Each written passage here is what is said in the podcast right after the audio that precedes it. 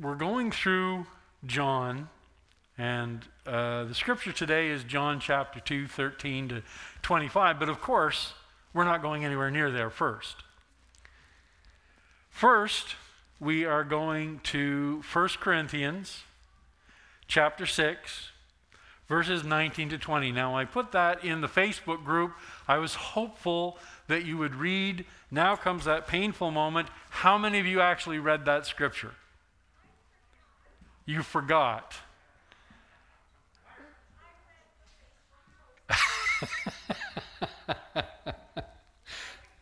okay, well, I appreciate your confession. Uh, I, I, can't do much about it, but there we go.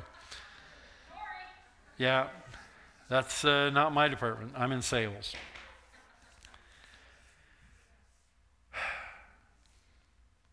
So, 1 Corinthians 6 19 to 20.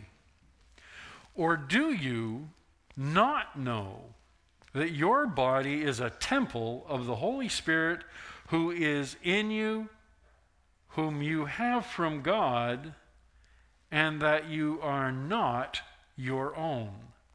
For you have been bought with a price, therefore, glorify God in your body. Let me ask you a quick question.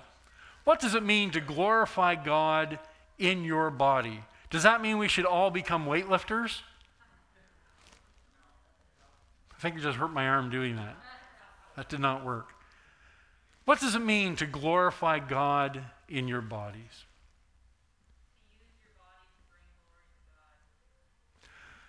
Okay, yes, but that doesn't really tell us how. How would you bring glory to God using your body? Again, some people, and I'm, I'm actually only being a little bit joking when I say this, some people would say, oh, well, okay, I have to look my best.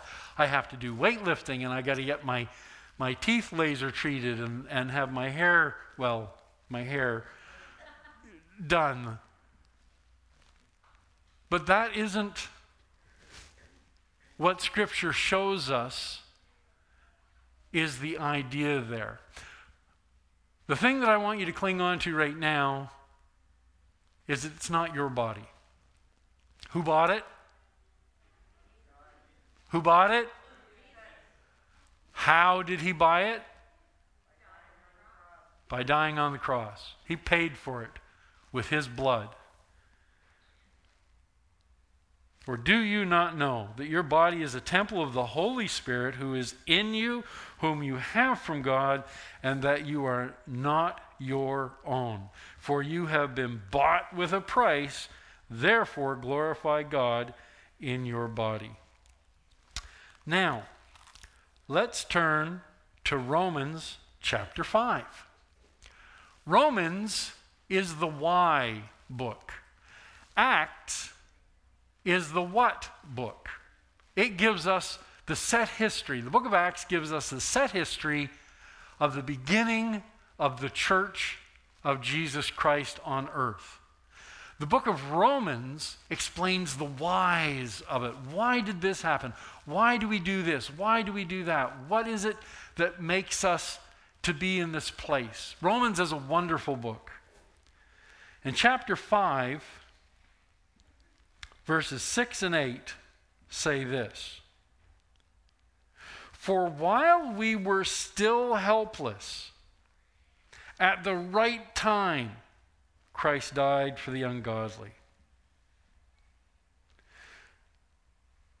For one will hardly die for a righteous man, though perhaps for the good man someone would dare even to die. But God demonstrated his own love towards us in that while we were yet sinners, Christ died for us.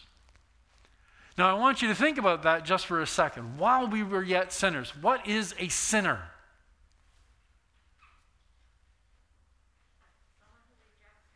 Someone who rejects God. Someone who does things contrary to what God says, teaches, commands. Someone who is in open opposition to God. A rebel,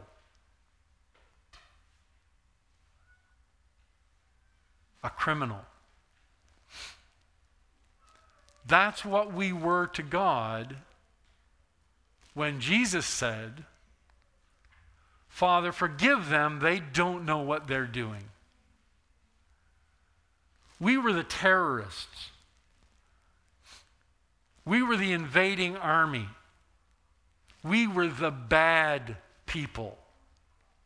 And that is when God saved us. Not when we were sweet and kind and wonderful. Not when we had just finished brushing our teeth, combing our hair, putting a little bit of pleasant scent here. Not when we had gone out and fed the hungry and clothed the poor and warmed the cold. But while we were still shaking our fists at God and telling Him to stay out of our lives. That's when.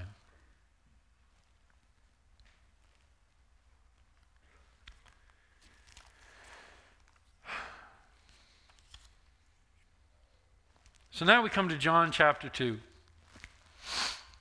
What did not to put you on the spot, but of course I am, what did Brayton preach about last week?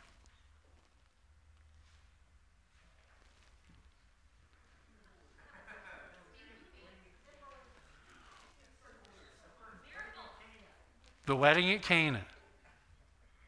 Jesus goes to a party.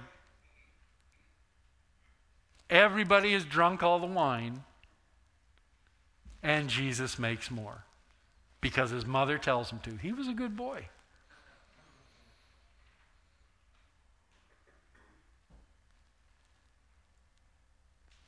This is coming up to a big event. In chapter 2, well, uh, let me tell you something first. Let me give you a little background about chapter 2. Chapter 2 is one of the uh, rare events that is covered in all four of the Gospels. Now, normally, three of the Gospels tend to call fairly closely together when they cover things Matthew, Mark, and Luke. These are the synoptic Gospels. They cover the same themes mostly. They will have some, some differences, but John isn't like that. John's doing his own thing. Because the three of the synoptic gospels, so Matthew is written with a very Jewish perspective. He starts off with a genealogy that the Greeks and the Romans could not care less about. It's a bunch of Jewish people. Matthew is very Jewish. Mark is fairly well assumed to be the teachings of Peter as recorded by Mark. And Luke is an investigative journalist. He was a doctor who traveled all over speaking to everybody that he could get his hands on to find out what happened. And those three, they all stick together fairly closely because what they're doing is they're giving facts. John is about relationship. Because who is John?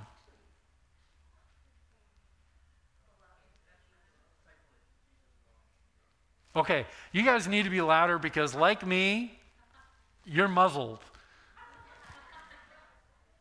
So a little bit louder. Who was John? He was a disciple who was close to Jesus. He was a disciple that Jesus loved. He was possibly Jesus' best friend. And he was aware of that. Not in a bragging way, but in a way that let him understand that this was not a cold, hard, unfeeling Savior. This was his friend. And so when we look through John, we see accounts that are given from a slightly different perspective. So, how does this account, which is covered in all four of the Gospels, look like relationship? Well, let's see. John chapter 2, 13 to 15. Now, just before this happened, we have the triumphal entry. Jesus comes into Jerusalem. He's riding on a donkey. The people are yelling out, Hosanna! Hosanna to the King! And they're laying palm branches in front of the donkey. And this is a traditional method that they would greet the new king as he entered into Jerusalem, which is the capital. This is what has just happened. And now Jesus comes to the temple. And the Passover of the Jews was at hand, and Jesus went up to Jerusalem, and he found in the temple those who were selling oxen and sheep and doves and the money changers seated.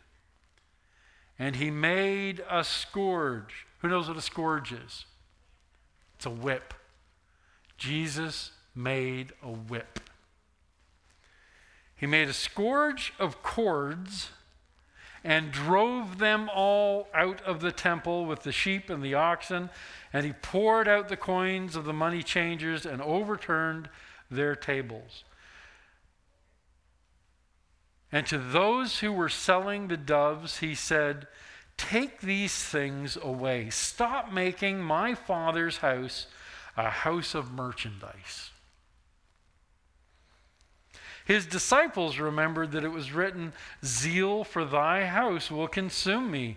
The Jews therefore answered and said to him, What sign do you show us, seeing that you do these things? Jesus answered and said to them, Destroy this temple, and in three days I will raise it up. The Jews therefore said, It took 46 years to build this temple, and will you raise it up in three days? But he was speaking of the temple of his body. When therefore he was raised from the dead, his disciples remembered that he said this, and they believed the scripture and the word which Jesus had spoken. Now, when he was in Jerusalem at the Passover during the feast, many believed in his name, beholding his signs which he was doing. But Jesus, on his part, was not entrusting himself to them, for he knew all men and because he did not need anyone to bear witness concerning man, for he himself knew what was in man. So,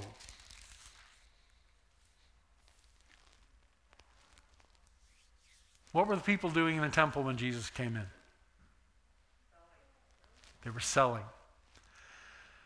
Now, do you suppose that when this practice started, people would just rush in, throw down some tables, throw some stuff on the tables, maybe cages of birds, or they'd throw up a quick pen over here and throw a bunch of sheep in them, or they'd put their piles of money so that they could change money coming from other people who wanted to worship in the temple.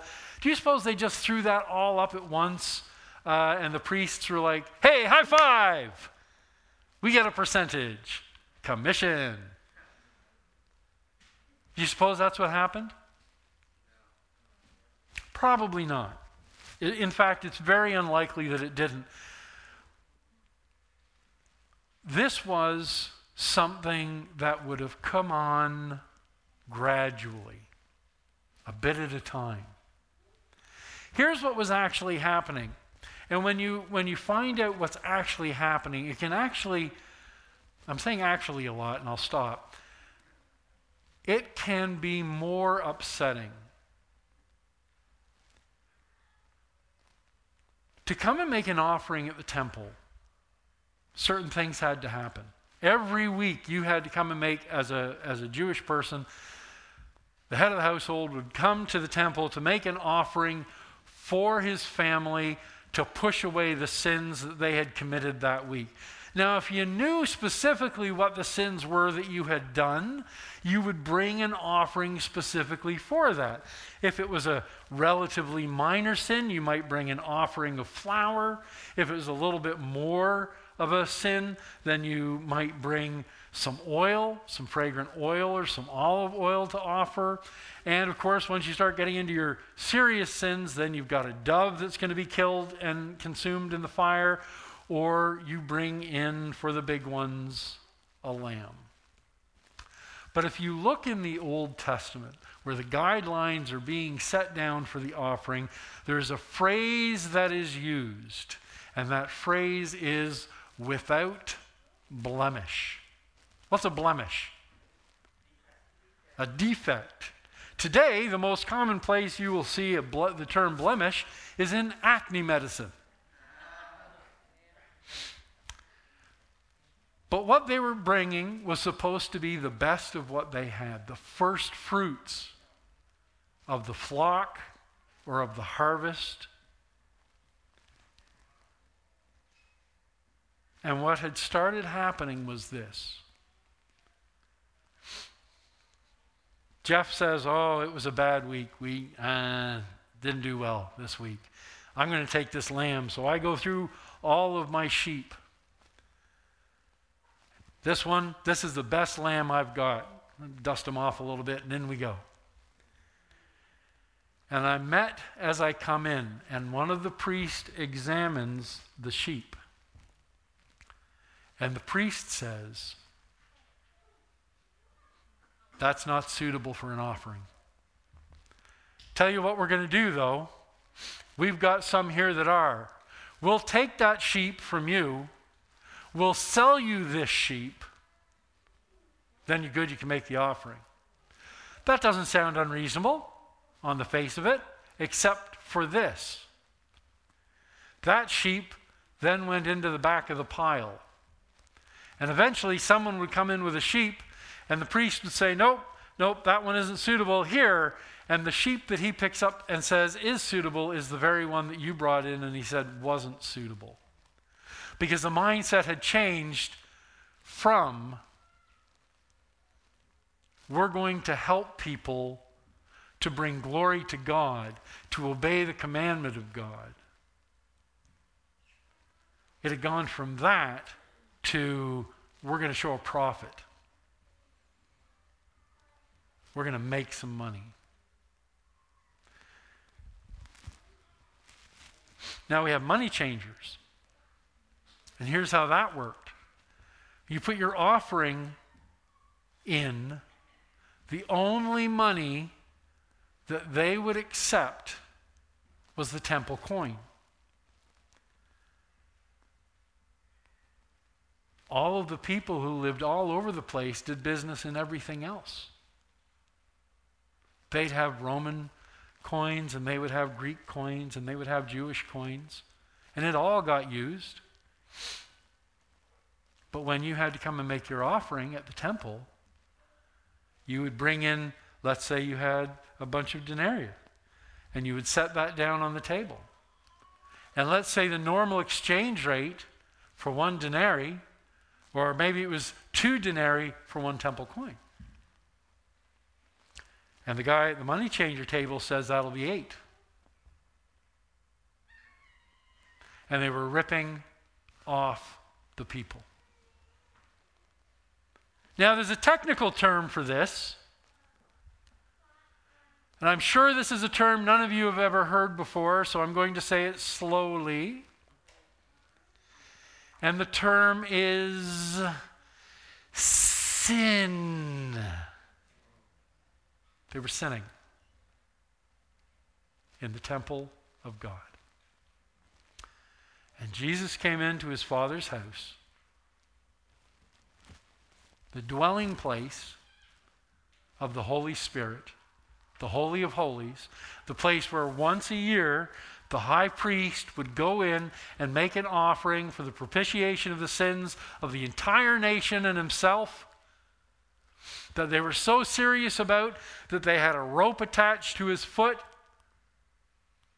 Because if he was struck dead in there, they couldn't go in to pull his body out, so they'd have to pull him out with a rope. And that had been turned into Walmart. And so Jesus took some cords and he made a whip and he drove them out. And he knocked over the tables and he dumped the money on the ground. Which book is this? And what is John's take on things? What is it? Relationship, relational. So, how do we look at this with relationship in mind? Understanding where he's coming from. I mean, he is giving us a factual account, but he's looking at it a little bit differently, which is why we go to 1 Corinthians, and which is why we go to Romans, where we are reminded that what is the temple now? We are. You are. If you have accepted Jesus Christ, been baptized into his death, raised into his life, and received the gift of the Holy Spirit, you are the dwelling place of God.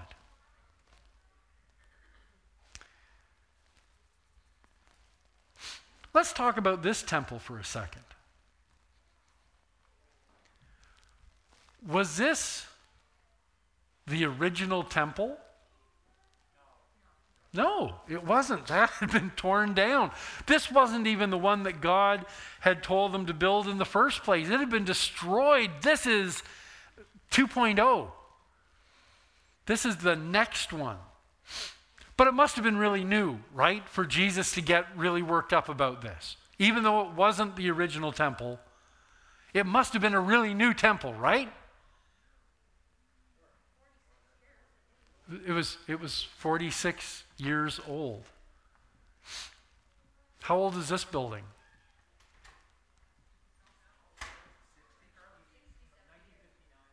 Yeah, 59, so it's, it's a little bit older than that temple was.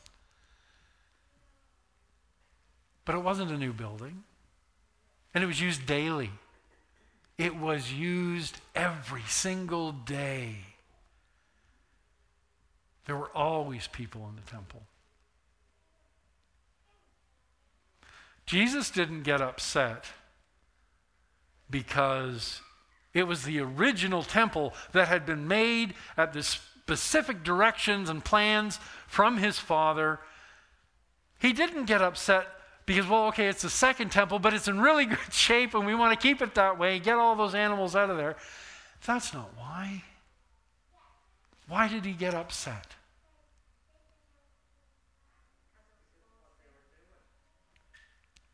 It was his father's home. It was his father's house. It was something that stood to the glory of God. It was not something that should be standing to display sin.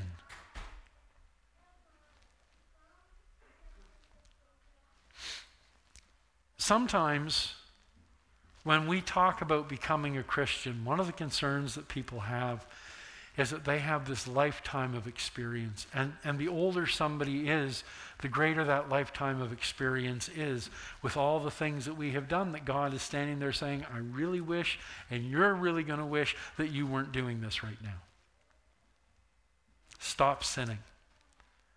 And we go, no, no, I enjoy this. Da-da-da, I'm quite happy. Until we're not. Until we realize what sin does to us and what God offers us. And so, we accept God's salvation. We acknowledge that Jesus Christ is our Lord and Savior. We repent of our sins. We turn away from them. We walk away from them. We are immersed into Jesus' death we rise in his life and we receive the gift of the Holy Spirit and we are forgiven. And now We are the temple. We are the dwelling place of the Most High.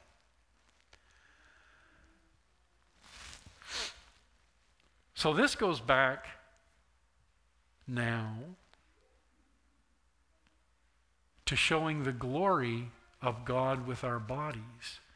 Jesus wanted to show the glory of the temple by driving out the sin, by removing the sin, by the place being used for its proper design by God, which was to be a place where people could come to be in the presence of God and that they could be forgiven. There was so much sin that the statement was that the blood flowed from the temple day and night because of all the blood offerings that were made to push away the sin. So now we live in a state where our sin has been eliminated by one death that happened once. So relationally, we're this temple. And when we have sin in our life, and we are the temple,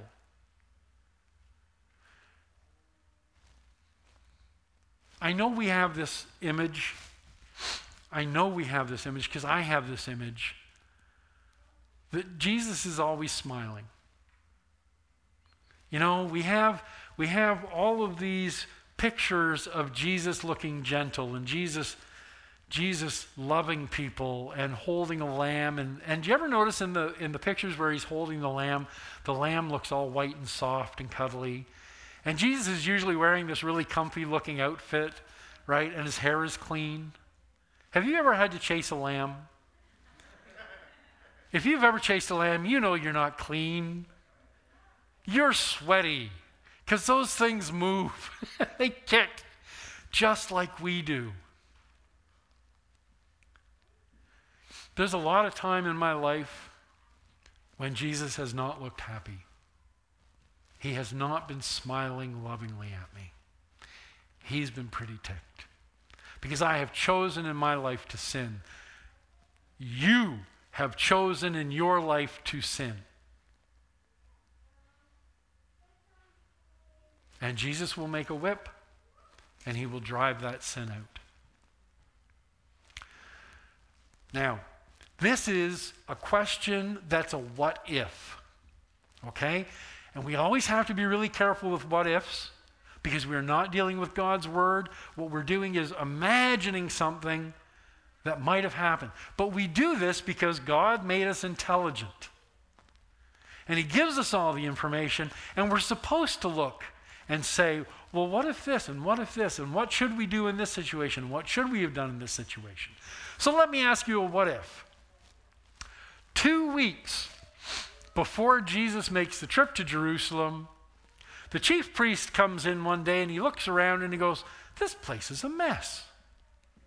Look at this. This is terrible. This isn't supposed to be happening.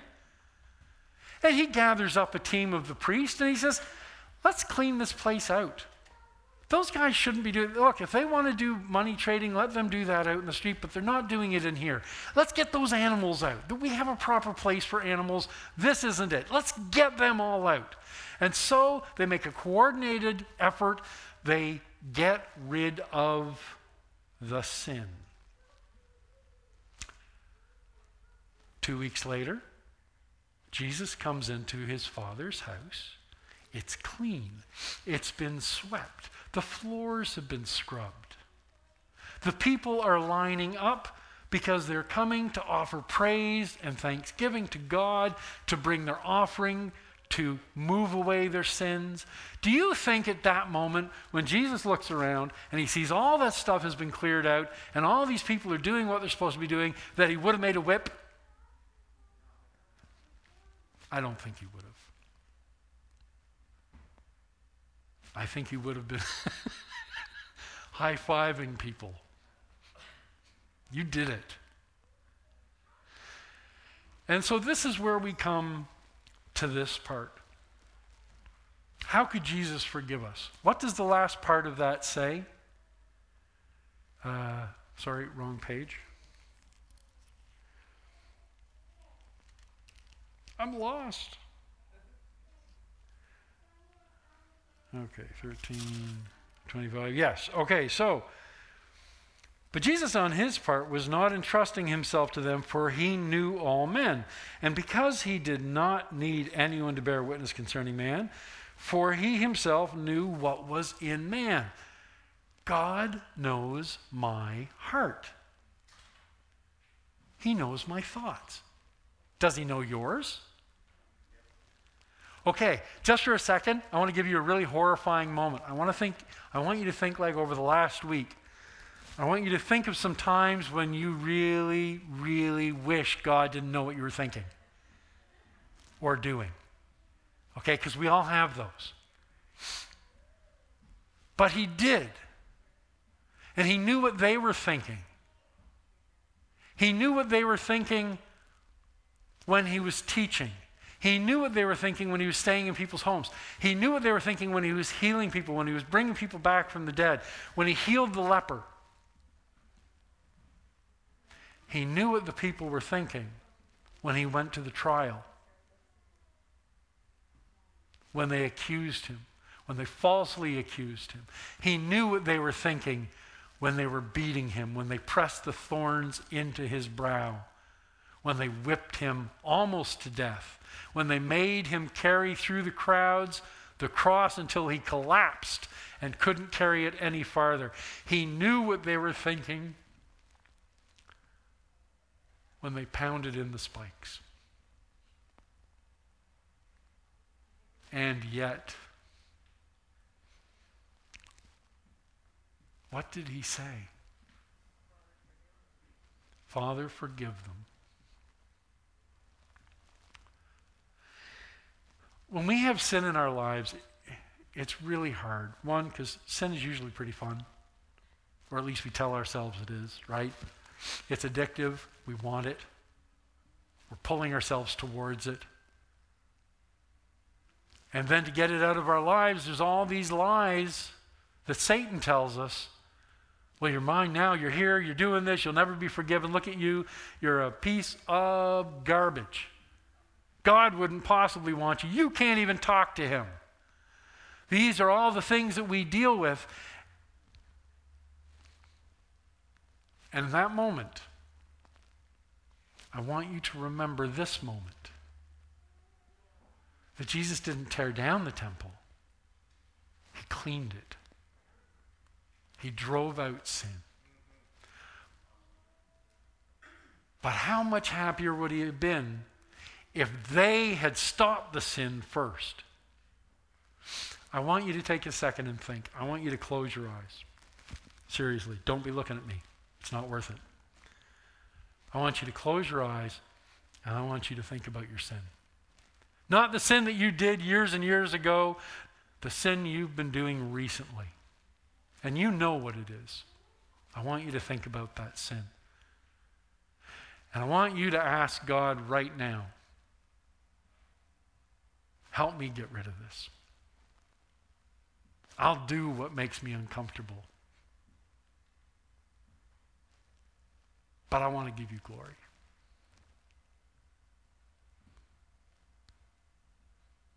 Father God, we have sin in our lives, and we want it out. We want to give glory to you. We want, when people meet us, for people to say, wow, that person is different. That person is in Jesus Christ.